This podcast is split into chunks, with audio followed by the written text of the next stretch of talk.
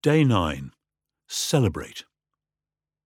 We came out of the stadium in a glow of delirium. Thousands of us had watched the match with our hearts in our mouths, and the game had swung this way and that. But finally, in the last few minutes, our team had made the final all important score, and we had won. We'd done it at last. We were singing, we were waving, we were dancing, we were texting friends in faraway places. We were celebrating. Now, celebrations can, of course, get out of hand.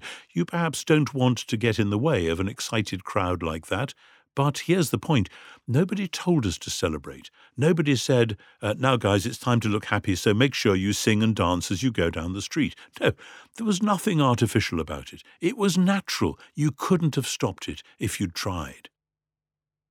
That, I think, was the mood in the celebratory meals that Jesus shared with his friends, especially the disreputable ones.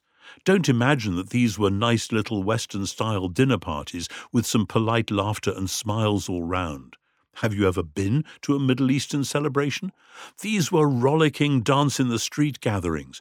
This was what everyone had been waiting for. This was the new day dawning at last. This was the kingdom of God. Everything was going to be different now. Of course, the difference they got wasn't the difference they'd been hoping for.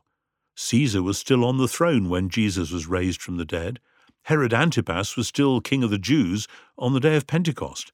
Caiaphas and his cronies were still running the temple, still making sure the system worked to their benefit. Several of those who had celebrated with Jesus earlier must have thought sorrowfully that they'd got it wrong. He wasn't the Messiah after all.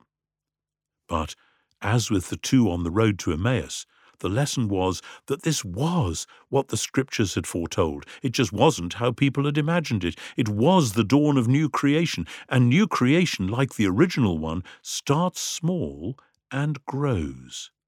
And ever since the excited gathering in the upper room, when the two from Emmaus rushed back to tell their friends that Jesus really was alive again, the celebration has been going on, spreading around the world. It hasn't stopped yet, and it won't stop until the ultimate party, when heaven and earth come together, the dead are raised, and as Paul puts it in 1 Corinthians, God is all in all. New creation, by the way, is much more celebration worthy than the old Platonic vision of just, quote, going to heaven, unquote. Yeah, it might be nice to sit around on a cloud playing a harp for a day or two, but not a patch on the combination of new heavens and new earth and new bodies for us to engage in new tasks with the living presence of God Himself to adore and to serve. And we get to celebrate this in advance, with every sign of that new creation in the present. So, what are these signs? The signs are the things which show Jesus' presence in our midst as he was there celebrating with his followers in Galilee. The things which show, etched into the lives of individuals and communities, the meaning of his death and resurrection. The unity and holiness of the Church are paramount. If anyone thinks those are not causes of celebration, they should pause and read the texts and think again. So when Paul tells the Philippians to rejoice always and says, Look, I'll say it again, rejoice, I don't think he just meant, please feel very happy inside. I think he wanted them to get out on the street and sing and dance. I think he wanted Philippi to know that someone had won a famous victory, even though the neighbours wouldn't understand.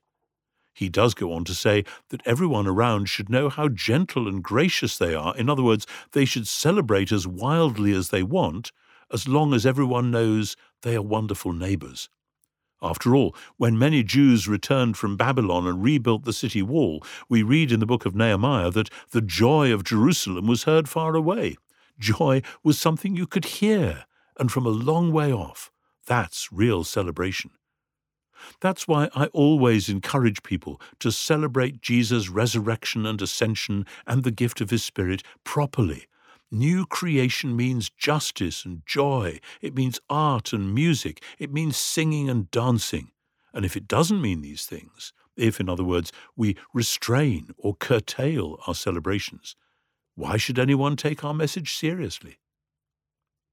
And so we pray. Give us, gracious Lord, the joy which comes from celebrating your victory over death, your launching of new creation, and your overflowing love reaching out to us and through us to the world. Amen.